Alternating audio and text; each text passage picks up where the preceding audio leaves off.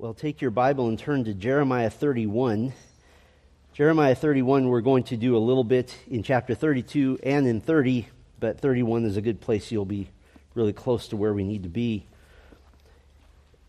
Before I really get started this evening, uh, we're kind of coming to the close of this is our fourth little mini series in the Millennium series, but we're really coming to the close of what I would call the introductory series. And as I mentioned a couple of months ago when we got started with this, one of the reasons we're taking so much time on this is that premillennialism, a belief in the literal hermeneutic, the grammatical, historical interpretation of Scripture, the belief that the kingdom of God through Christ has yet to come, this is absolutely under attack. And it really is under attack in, in very, uh, I, I almost might put it, social media type ways, with little pithy statements that are unproven on social media, in articles here and there, all kinds of things that we've tried to um, disprove and, and to look against and to, to understand. Uh, for example, uh, it, you can find dozens and dozens of covenant theology resources that make this statement that dispensationalism and premillennialism basically began in the 19th century with John Nelson Darby.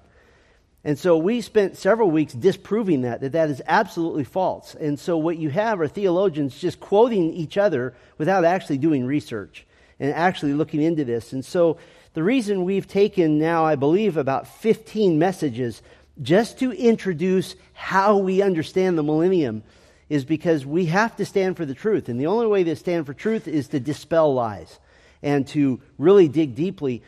But beginning in, in two weeks, when we, uh, after Steadfast, we're going to start a new series called the Old Testament Witnesses. And this is, for the first time, actually, we, we've referenced hundreds of different passages already. But I've chosen about 19 or 20 of the most important Old Testament passages, and we're going to take them one at a time. What does this passage say? What does this one say? And I just want you to see that the Bible overwhelmingly teaches us to look forward to the coming of Christ. And so we'll get to not flip around quite so much as we have in these series now. But for tonight, we want to finish looking at the covenants and how that's part of a foundational understanding of the millennium. There's a popular saying, and I hear this all the time in American evangelicalism it's just all about Jesus. It's just all about Jesus, or I just want to fellowship with Jesus. And that sounds very pious, it sounds very holy, it sounds very loving and gentle and kind. It's a popular sentiment in broad evangelical circles, and it's growing broader in recent years with movements that are designed to strip Christians of any inconvenient encumbrances, things like sound doctrine, the careful study of Scripture, the historic faith of the apostles. Movements such as the spiritual formation movement, the rapidly spreading influencers global ministries, the New Apostolic Reformation, these are radically altered the historic Christian faith into something that seeks mystical experience, that seeks this elevated awareness of God through emotion, through contemplation, and hearing directly from God aside from the scriptures. Side interesting note two of those movements, the Influencers Global Ministries and the New Apostolic Reformation, both claim the year 2001 as they individually received new re- revelation from God, and their revelation contradicts each other. So, which is it going to be? All these movements that focus on mysticism, focus on feeling, and all of this is a rehashing of, of old heresies from the past.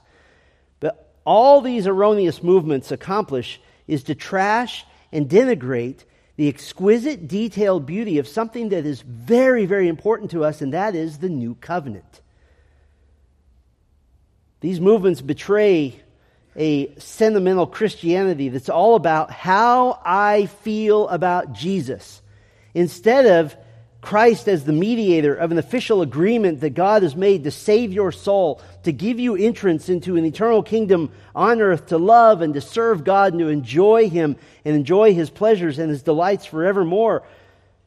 Emotionalism makes you believe that if you feel something on a mountaintop at a 24 hour event, that you're part of something. No, it's the new covenant that makes you part of something. The new covenant is an agreement between God and men. And because the new covenant is linked significantly to the millennial kingdom of Christ on earth, that topic necessarily intersects with any look at the new covenant. You have to talk about the millennium. Now, I began our time last Sunday commenting that it comes as a surprise to many that the new covenant is not primarily about the church. That it's actually highly tied to the return of Christ, it's tied to the battle of Armageddon, it's tied to the setting up of Christ's kingdom on earth. And what we did last Sunday evening is we, we stayed in the depths of despair by showing the fact that the kingdom of God on earth failed in the Old Testament time and time again. The historic chronological end of the Old Testament time is recorded in Ezra Nehemiah, concluded with Nehemiah, you remember, looking to the future since the present resetting of the kingdom of Israel failed. He prayed several times for God to remember him personally in the future, even as he was running around putting out spiritual fires and spiritual failure in Israel at the end of the book of Nehemiah. It's as if Nehemiah waves the white flag and says, This thing's going down. Lord, would you remember me at least? Would you pull me out of this? But we also gave a glimmer of hope that all while the kingdom of God was failing on earth because of the sin of mankind, the prophets were continually telling us all over the Old Testament the kingdom is coming and the king is coming. So we sort of ended last time asking the question what must be different to give success to a kingdom of God on earth? What has to change? Well, the people who would make up that kingdom must be given new hearts with which to serve God. That's what has to change. And that takes us to the grand central station of New Covenant texts in the Old Testament, Jeremiah 31. I'm going to take some time to delve deeply into this issue of the New Covenant, not just so we can have some theological knowledge. That doesn't do us any good all by itself. But the New Covenant is the reason you're going to heaven. And I think that's an important thing to, for us to learn. The New Covenant is the reason you will spend all eternity, as the song we just sang said, in the arms of Christ. The new covenant is the reason.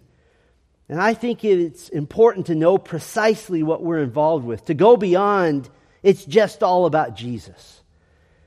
And so we're going to take some time to do a deep dive into this, but at the close of our time, I want to give you four reasons why this is good for your soul, why your soul needs this information. This is not just theology to know stuff, this is theology to change your very heart and even the way you think. And so we'll end our time looking at four reasons why this is good for your soul.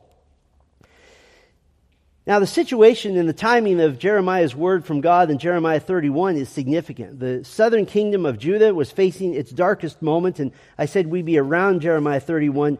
Jeremiah 32, verse 1, really gives us our setting here. Jeremiah 32, verse 1 The word that came to Jeremiah from Yahweh in the tenth year of Zedekiah, king of Judah, which was the 18th year of Nebuchadnezzar. Now, at that time, the military force of the king of Babylon was besieging Jerusalem, and Jeremiah the prophet was shut up in the court of the guard, which was in the house of the king of Judah. So, what's happening here?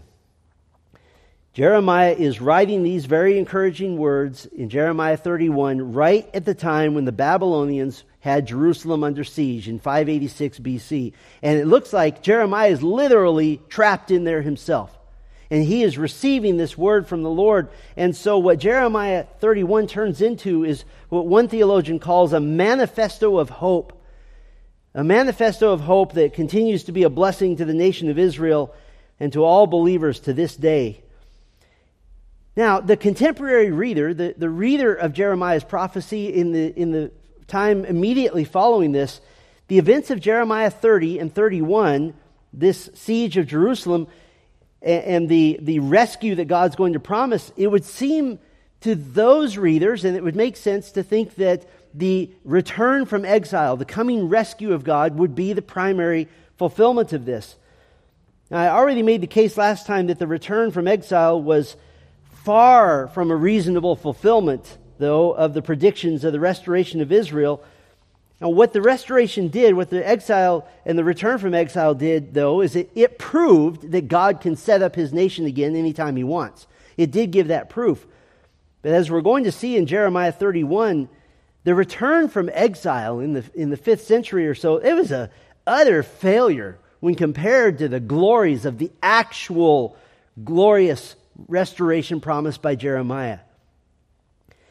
Listen to the introduction to God's intentions for Israel, even as Jerusalem is surrounded as they're under siege. Turn back a page or two to Jeremiah 30, verse 1.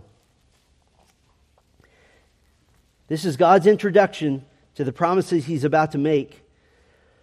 The word which came to Jeremiah from Yahweh, saying, Thus says Yahweh, the God of Israel, write all the words which I have spoken to you in a book.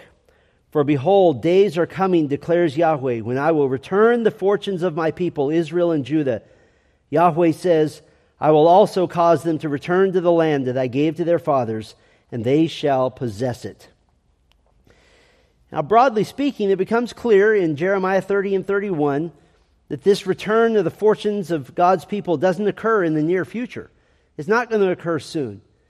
The end of Jeremiah 30 bears this out verse 24 of Jeremiah 30, the very last verse. Jeremiah 30, 24, the burning anger of Yahweh will not turn back until he is done and until he has established the intent of his heart. In the last days, you will understand this. And then in chapter 31, you get phrases referring to those last days such as days are coming. In those days, days are coming. After those days, days are coming. Five or six occurrences of this reference back to Jeremiah 30, 24, the last days.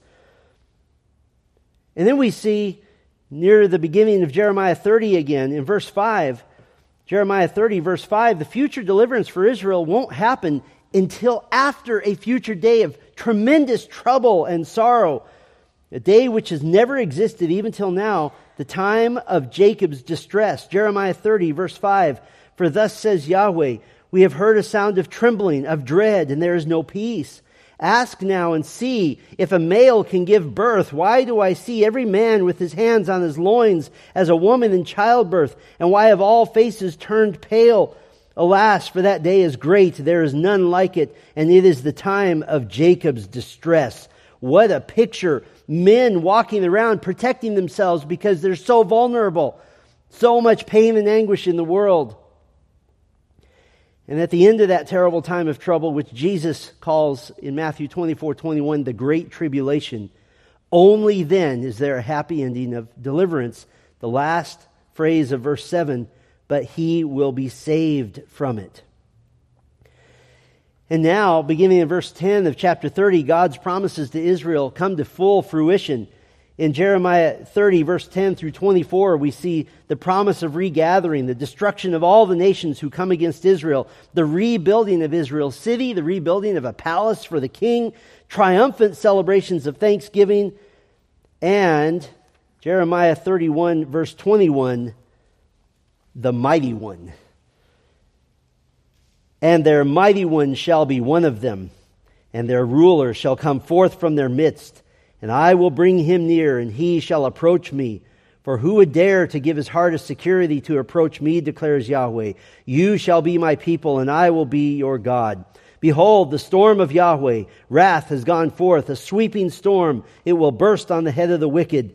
And again, the burning anger of Yahweh will not turn back until he has done and until he has established the intent of his heart. In the last days, you will understand this. Now, to drill down into Jeremiah 31, which is really our focus this evening, and the amazing restoration of Israel, we're going to go about three layers deep. And here's how this is going to work. First of all, I want to show you very briefly five gifts from the Lord. And then, second, that fifth gift is going to turn into four blessings and those four blessings, the last one has 12 parts to it. And so we're going to drill down in more and more detail, kind of like sharpening the focus. Five gifts from the Lord up high. The fifth gift now divided into four blessings. And the fourth blessing has 12 parts to it. And I'll walk you through it. It'll be easy. First of all, five gifts from the Lord, just very broadly here. Jeremiah 31, The first gift is the grace of God. The grace of God in chapter 31, verses 2 through 6. Look at verse 2 with me. Thus says Yahweh, the people who survived the sword found grace in the wilderness. Israel, when it went to find its relief, Yahweh appeared to him from afar, saying, I have loved you with an everlasting love. Therefore, I have drawn you with loving kindness. What a picture. Yahweh appears from afar and he's, he's calling to Israel and saying, I have loved you. And in the verses 4 through 6, he calls Israel a virgin. It indicates her purity and her holiness. And listen to this God's intention to treat her as if she had never rebelled against him ever in all of history. That's his intention. That's grace to treat her as if no sin has ever been committed. That sounds familiar to us, doesn't it? The grace of God. There's a second gift the worship of God the worship of God in verses 7 through 14. Verse 7 For thus says Yahweh, Sing aloud with gladness for Jacob, and shout among the head of the nations. Make it heard, give praise, and say, O Yahweh, save your people, the remnant of Israel. And in verses 8 through 14, tells of the gathering of even the weakest of the Jews, that they'll be weeping with joy as they return. God declares that He's going to shout to the world He's going to shout to the world that his people are coming home because he has ransomed them. Their mourning will be turned to joy. The young and the old will dance together. God's people will be intensely satisfied with God. The grace of God, the worship of God. There's a third gift joy from God. Joy from God. And we find this in verses 15 through 22. Verse 15 Thus says Yahweh, a voice is heard in Ramah, wailing and bitter weeping. Rachel is weeping for her children. She refuses to be comforted for her children because they are no more. Thus says Yahweh, restrain your voice from weeping and your eyes from tears, for your work will be rewarded, declares Yahweh, and they will return from the land of the enemy. Now, this is recalling the use of the, the city, the town of Ramah, as the staging area where the Babylonians would gather all the captives and get them ready for the trip to Babylonia. Back in, in first 605, then 597, and finally 586 BC. And this was, of course, applied prophetically at the time of the birth of Christ when the baby boys in and around Bethlehem were killed in Herod's attempt to murder Jesus. But verse 16 says, Stop weeping. Restoration has come. The children are returning, they're coming home. It's a fourth gift satisfaction from God. Satisfaction from God. Verse 23. Thus says Yahweh of hosts, the God of Israel, once again they will speak this word in the land of Judah and in its cities when I return their fortunes. Yahweh bless you, O abode of righteousness, O holy hill and Judah and all its cities will inhabit it together, the farmer and they who go about with flocks. For I satisfy the weary soul and fill up every soul who wastes away. And then one more gift blessings from God. Now, the blessings of God are found in verses 27 through 40, and I'm going to divide those blessings into four. Four blessings. The first blessing Massive repopulation. Massive repopulation. Verse 27 Behold, days are coming, declares Yahweh, when I will sow the house of Israel and the house of Judah with the seed of man and with the seed of beast. This is, this is God saying the people and even the animals are going to explode in multiplication.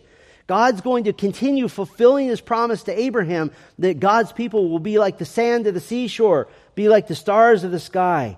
Massive repopulation. It's the second blessing eternal security. Eternal security. In verse 37, thus says Yahweh, if the heavens above can be measured and the foundations of the earth searched out below, then I will also reject all the seed of Israel for all that they have done, declares Yahweh. That as soon as mankind can fully explain the creation, that as soon as you can tell God, here's how you did it, then that's when he'll reject Israel. Massive repopulation, eternal security. Here's the third blessing permanent holiness. Permanent holiness. Beginning in verse 38, God is describing what the land will be like right after the Battle of Armageddon. I told you that the new covenant is tied to the Battle of Armageddon, but he declares that Jerusalem from then on will be perpetually holy, perpetually set aside for him.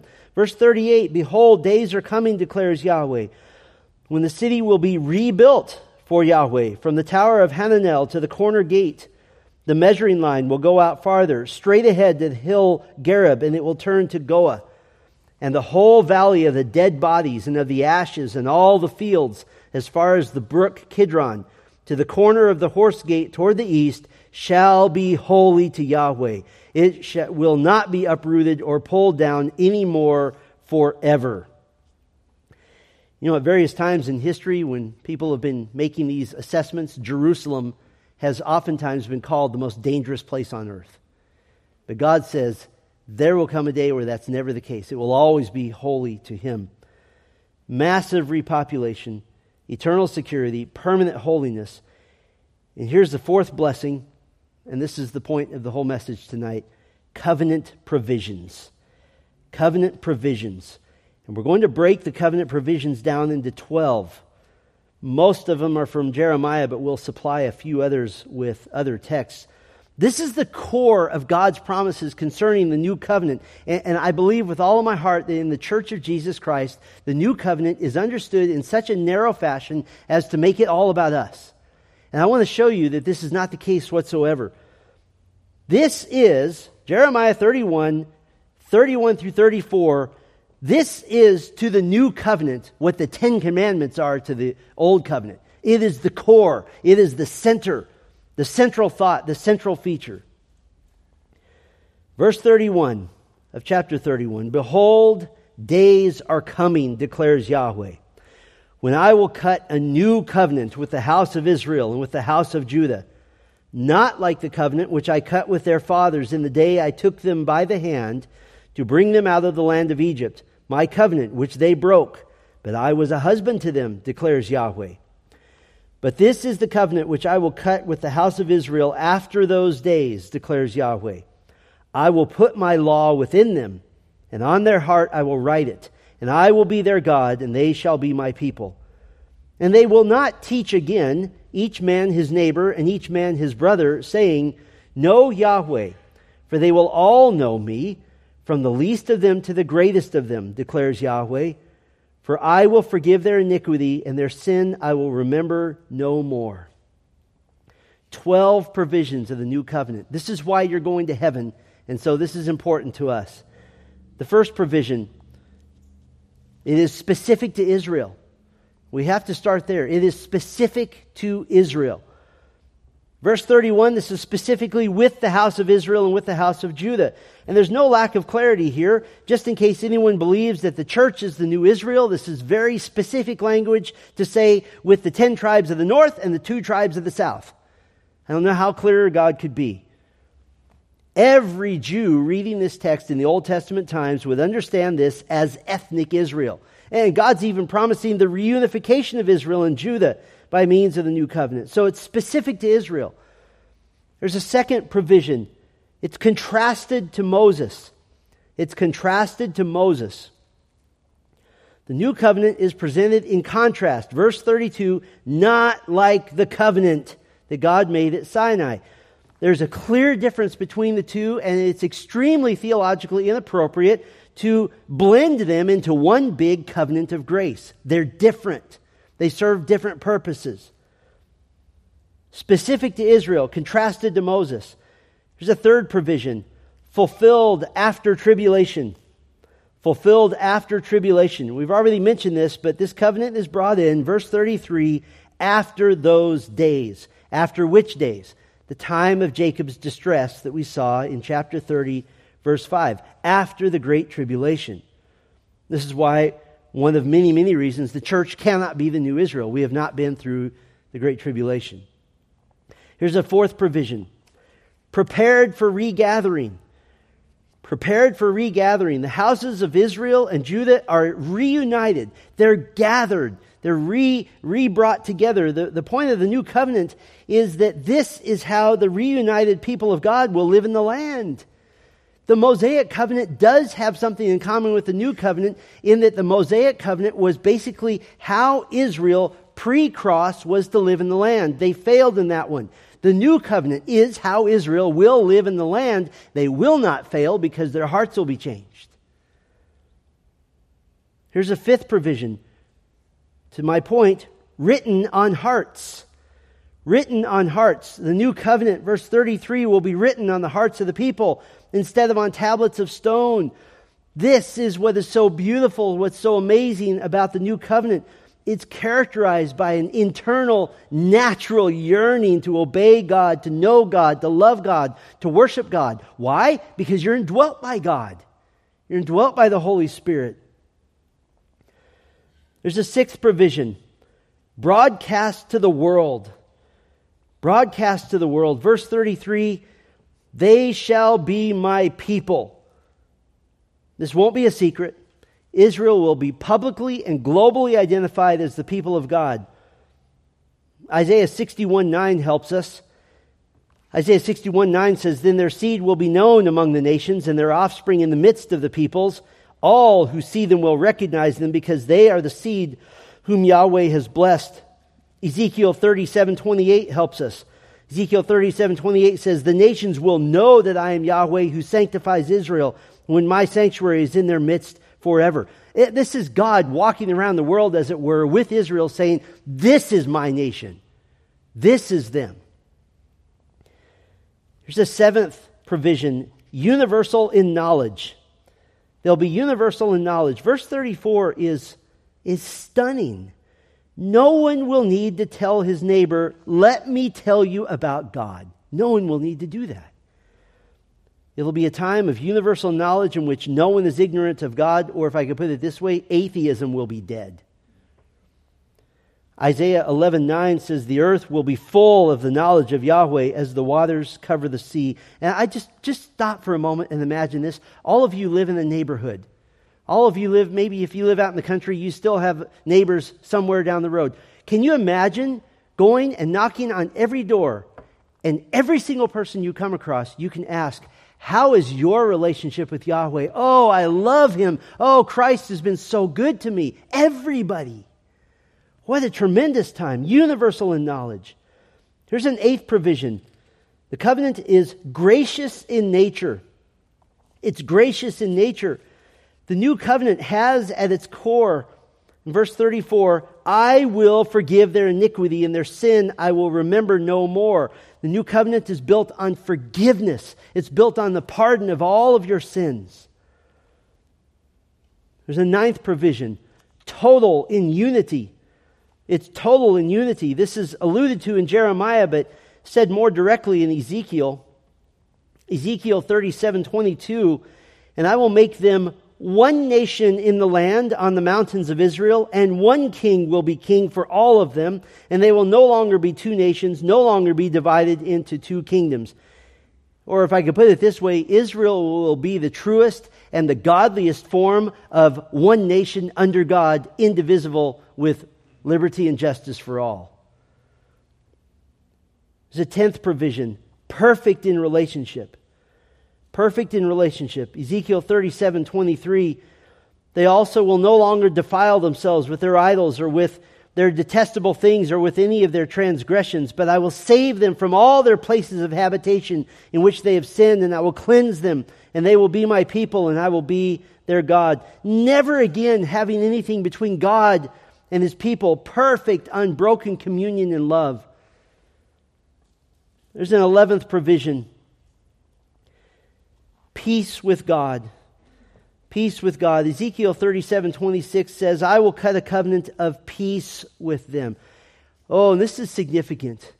This is significant because when God is forsaken and covenant treachery occurs, he has time and time again gone to war against his own nation to discipline them. And listen, so far, the current time of discipline against Israel has lasted 2,000 years.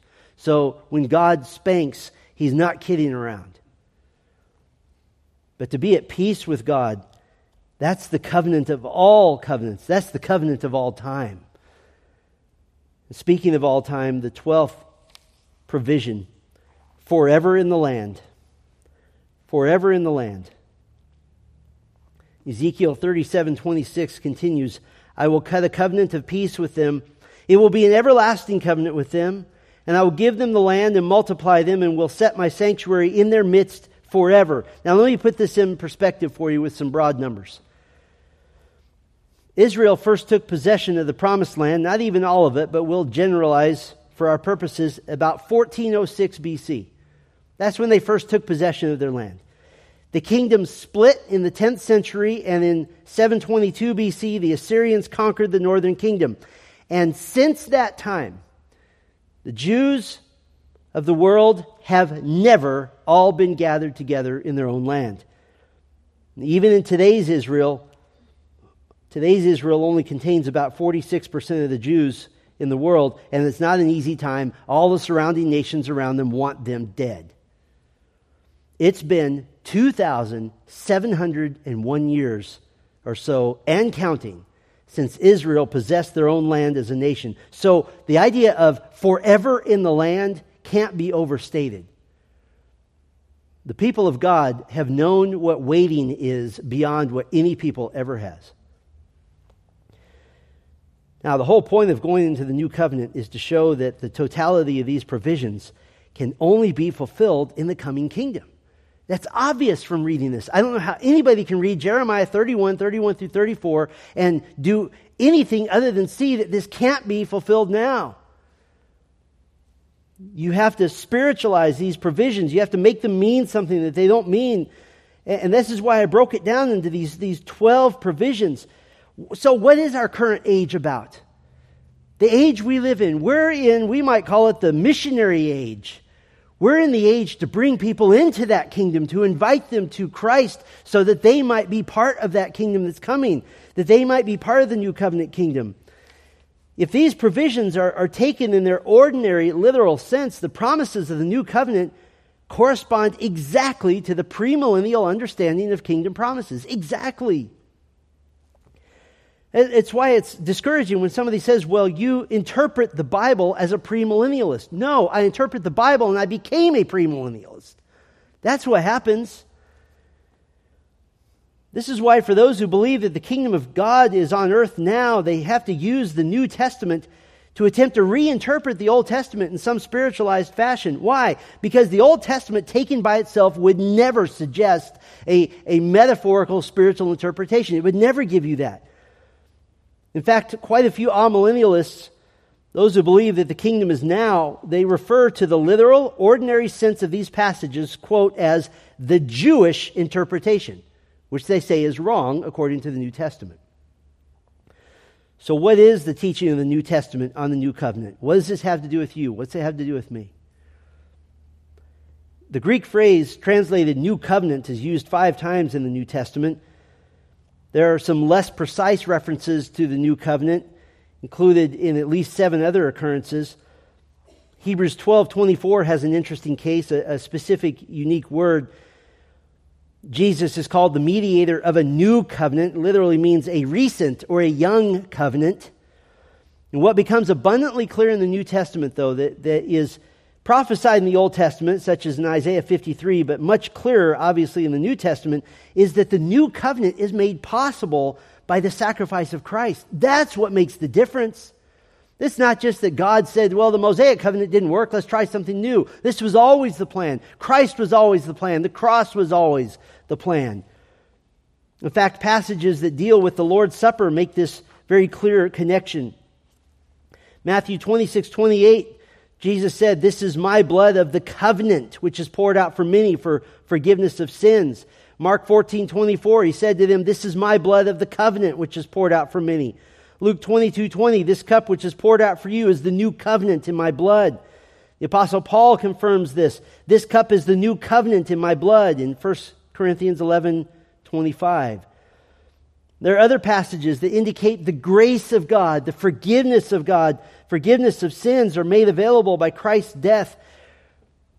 Super important. Romans 11 27. This is my covenant with them when I take away their sins. That's what the new covenant is, according to the New Testament, the taking away of your sins. Hebrews 10, beginning in verse 16, this is the covenant that I will make with them after those days, says the Lord. I will put my laws upon their hearts and on their mind I will write them. Then he says, in their sins and their lawless deeds I will remember no more. Christ is not only the sacrifice of the new covenant, he's the mediator of the new covenant. He is the one who introduces you to God and brings the two parties together. He's the one who joins holy God to unholy man by means of his free offering of himself at the cross. The blessing of the new covenant is secured on the basis of blood, the atonement made possible by Christ. Now I mentioned Romans 11:27 and this is my covenant with them when I take away their sins. This is very important because I don't want you to miss this. In the New Testament, the new covenant isn't suddenly devoid of and separated from the millennial kingdom. It's not suddenly a, a new version. The verse just prior, Romans 11 26, states that when the new covenant comes fully to fruition, it'll be when the deliverer comes from Zion. In other words, when Christ is in Jerusalem, now the new covenant has come fully. The new covenant comes to full realization at the return of Christ, and this is totally consistent with the Old Testament teaching of the new covenant. It's interesting to me, one of the great defenders of amillennialism, Dr. Oswald Allis. he wrote an absolute tome, a, a thick book defending amillennialism, and it was published in 1945, and it's called Prophecy and the Church. And he makes great attention to Romans 11, 25, and 26 and in this massive work, he never mentions verse 27 one time. This is my covenant with them when I take away their sins. It literally stops the thought of Paul in mid sentence and he doesn't even give it a mention. Why? Because when you take Romans 11, 25, 26, and 27 as a unit, you have connected in the New Testament salvation of, natural, of national Israel, the return of Christ, and the new covenant you have them tied in together, or as we like to call it, premillennialism. There's only one passage that might provide any difficulty to the premillennial view, and this difficulty vanishes if you just look at it carefully. And it's worth taking a moment to look at. Let's go to the New Testament, to Hebrews chapter 8. And I'd like to show this to you just to show you that this might be the most difficult passage for us. Hebrews chapter 8, beginning in verse 8 and we'll just spend a moment on this, that in verse 6, Christ is said to be the mediator of a better covenant. It's designed to be eternal. It's not temporary like the Mosaic covenant. It has better promises. Now, the contention by amillennialists and those who don't believe in a, in a literal reign of Christ on earth is that this passage proves that the new covenant is in force completely right now. The kingdom is happening in this age, and if that's the case, then the church is the new Israel, and we should be quiet. So here's the, the passage that they would claim this from. Verse 8 For finding fault with them, he says, Behold, days are coming, says the Lord, when I will complete a new covenant with the house of Israel and with the house of Judah not like the covenant which I made with their fathers in the day when I took them by the hand to lead them out of the land of Egypt. For they did not continue in my covenant, and I did not care for them, says the Lord. And this is the covenant that I will make with the house of Israel. After those days, says the Lord, I will put my laws into their minds, and upon their hearts I will write them. And I will be their God, and they shall be my people. And they shall not teach everyone his fellow citizen, and everyone his brother, saying, Know the Lord, for all will know me from the least to the greatest of them, for I will be merciful to their iniquities, and I will remember their sins no more. When he said, A new covenant, he has made the first obsolete. But whatever is becoming obsolete and growing old is ready to disappear. Now, if this sounds familiar, basically, the writer of Hebrews is quoting Jeremiah 31, 31 through 34. The Mosaic covenant is given the nickname the Old Covenant. Why? Because it's not new and it's not in force anymore. It's a contract that we're not a part of anymore. But if you look at this very carefully, nowhere in this passage is the new covenant said to be with Israel as a nation in force at this moment. It declares that the new covenant is made possible by Christ, but it doesn't say this is the complete fulfillment of the new covenant in all of its detail. In other words, the passage here is not teaching the timing of the new covenant. It's simply teaching that the new covenant replaces the old. And it certainly doesn't teach that the church is now the house of Israel and the house of Judah. And I don't even know how you would do that. Is that the Baptists and the Methodists? Uh, how do you put that together? Now, the obvious question you may be asking is Steve, you made a good point that the new covenant is not brought to fruition in this age, but we're here now and we seem to be enjoying the benefits of the new covenant. So, why are we, as mere Gentiles, able to be saved? Well, there are clearly aspects of the new covenant active in precursor form or introductory form we celebrate this every month in our church, 1 Corinthians 11 25. In the same way, he took the cup also after supper, saying, This cup is the new covenant in my blood. Do this as often as you drink it in remembrance of me. This is a clear commemoration of the new covenant now. In 2 Corinthians 3 6, Paul says he's a minister of the new covenant. So, how do we reconcile this? Great learned premillennial theologians of the past century saw two new covenants. Giants in the field, such as Doctors John Walvoord, Lewis Sperry Chafer, and Charles Ryrie. One new covenant applicable to the church age, and the fuller version applicable during the millennial kingdom specific to Israel. In fact, Charles Ryrie defends this view so robustly, he takes an entire book chapter to defend his assessment that this is the case. Now, I, I got to tell you, I, I am thankful that those men are already home in heaven so that they won't ever hear this message. I shudder to disagree with them, and they are great men of God. I would prefer to soften it just a bit. I don't see anything in Scripture that ever says two new covenants. I'm hesitant to uh, identify two new covenants, and I don't think it's always helpful to try to reduce theological truth into a pithy statement or into one little canned summary. So here's what is true what is true is that the complete fulfillment of the new covenant is clearly focused on Israel in the millennium. To deny that is to alter the new covenant completely. What else is true? Just like the day of Pentecost, certain indications of the coming kingdom are given partly, in part, such as the pouring out of the Holy Spirit to come. And yet Peter references Joel 2:28 in which the full orbed fulfillment of the pouring out of the Holy Spirit on all Jews in the coming kingdom is what Joel 2:28 ultimately is speaking of, but at Pentecost he says this is a taste. This is the beginning. What else do we know? The church is not Israel. What else do we know? The church benefits from certain provisions of the new covenant, the indwelling of the Holy Spirit, the law of God written on our hearts. What's the reason for this? It's so that we can fulfill Colossians 1:28 to proclaim Christ, who is the mediator of the new covenant. I think the best explanation is given by a theologian named Ralph Alexander.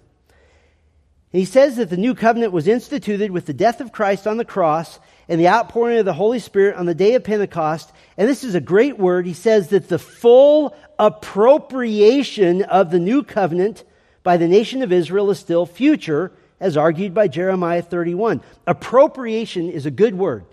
That for Israel as a nation, the new covenant blessings have not been fulfilled. Not even close. Now, the whole point of this is to see that the new covenant as revealed in the Old Testament, concerns Israel and requires fulfillment in the coming kingdom. I think it's a shame that we make the new covenant just about me and about the church only. Oh, God's plan is so much bigger than that. Now, I gave you a lot of information, and I promised you that I would give you four reasons why this is good for your soul. You need theology. It weaves itself into your heart and into your mind, and it changes you in ways you don't even fathom until later.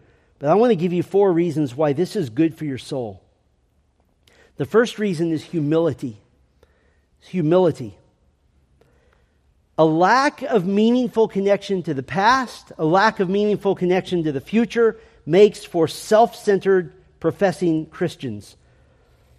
The three movements I mentioned at the beginning of this message have much in common. And one thing they have in common is no connection to the history of the church, and certainly no connection to the new covenant in Christ as revealed first in the Old Testament. These are simply movements of mysticism that see only one person and one time period as important me and now. That's all Christ is about. It's about me and about now. This is good for your soul in terms of humility. Here's a second reason this is good for your soul worship. Worship. Understanding the new covenant in all its ancient prediction and future fulfillment places you properly as in one age of God's plan. Not the age, one age. It helps you avoid the theological error of making faith in Christ all about me Listen, over the years, I've heard a lot of preaching in the New Testament. I love New Testament preaching, but more often than not, the New Testament is preached as if the Old Testament doesn't exist, as if Matthew 1 1 is where God's revelation began.